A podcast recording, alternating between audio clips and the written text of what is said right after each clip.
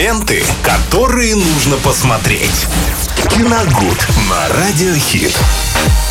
Как всегда, самый лучший эксперт в мире кино нам сегодня расскажет, что же посмотреть на выходных. Сегодня у нас классика, Виталий? Да, всем добрый день. Ну, самый лучший в мире это ты лихачнула, конечно, но все равно спасибо Но я не за сказала в мире. комплимент. Ну, я сказала равно. просто самый лучший. Даже самый лучший, мне кажется. Может быть, во этого всей звания- галактике. Этого звания достойны э, другие, э, более маститые не скромничайте, не кинокритики. Не, скромничайте. ну серьезно, да. Я просто кинолюбитель, посмотрел, да даже я и пос- посмотрел-то не так уж много фильмов, на самом деле, если их посчитать. Ну-ка, Ну, примерно знаешь ну, количество? при- не примерно знаю, точно 687. М. Да, у меня специальный счетчик, я иногда заглядываю, освежаю память. Так Прикольно. что это, ну, тоже, знаете, такое себе, как говорится. Сейчас, но, да, сегодня рубрика «Классика» у нас. И не просто, у нас ведь летний кинозал, летняя классика. И сегодня мы посмотрим с вами, друзья, прекрасный фильм «Я шагаю по Москве» 1963 года моего любимого режиссера Георгия Данелия. Это третья по счету его полнометражная работа, ну, если не считать двух короткометражек, которые он выпустил до этого. Прекрасный на то время, прекрасный состав молодых актеров. Никита Михалков, Алексей Локтев, Галина Польских, Евгений Стеблов. Ну и, конечно, уже маститые ветераны. Владимир Басов, Ролан Быков и Лев Дуров снимаются в этой картине. Прекрасный оператор Вадим Юсов ее снимал, который неоднократно работал с Георгием Данелли, и у них э, сложился вполне э, такой хороший творческий э, тандем, союз. А, Фильм был представлен на 17-м Канском фестивале 1964 года, и Георгий Данелия получил там звание почетного упоминания жюри в числе молодых кинематографистов. Это ну, стоит напомнить, это один день, э, ну, практически ровно сутки из жизни трех молодых москвичей. Кольки, его роль исполняет Никита Михалков, его друга Сашки и э, Алены, продавщицы из магазина пластинок. К ним приезжает, э, ну, к ним и в Москву приезжает э, сибиряк Володя Ермаков, который на сутки прилетел в Москву, чтобы показать свой рассказ одному знаменитому писателю, потому что до этого он публиковался в журнале, тот его вызвал, так сказать, увидев в нем потенциал молодого хорошего автора. Разговоры, смех, ссоры, примирение, флирт, даже свадьба.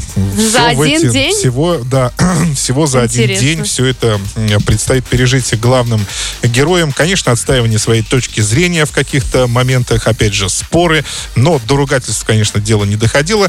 Все в этом фильме передано через диалоги, абсолютно легкие, не обременяющие. Ну и центральное место, конечно, как один из главных героев, как мне кажется, в этом фильме занимает э, Москва, потому что ей э, в этом фильме уделено достаточно много времени, э, в том числе и э, вставлены кадры э, из Москвы-реки, и дважды герои становятся гидами для гостей своего города рассказывая о Москве. Поэтому мне, ну, мне так думается, что все-таки э, один из центральных персонажей все-таки является город, именно город, большой город Москва.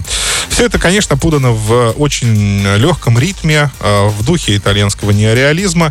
Э, картина очень стильная и стильно смотрится по сей день. И вы знаете, я заметил, что Сейчас, конечно, очень тяжело смотреть э, некоторые старые картины просто из-за того, что там не тот темп, не тот темп и ритм, который есть у фильмов сейчас.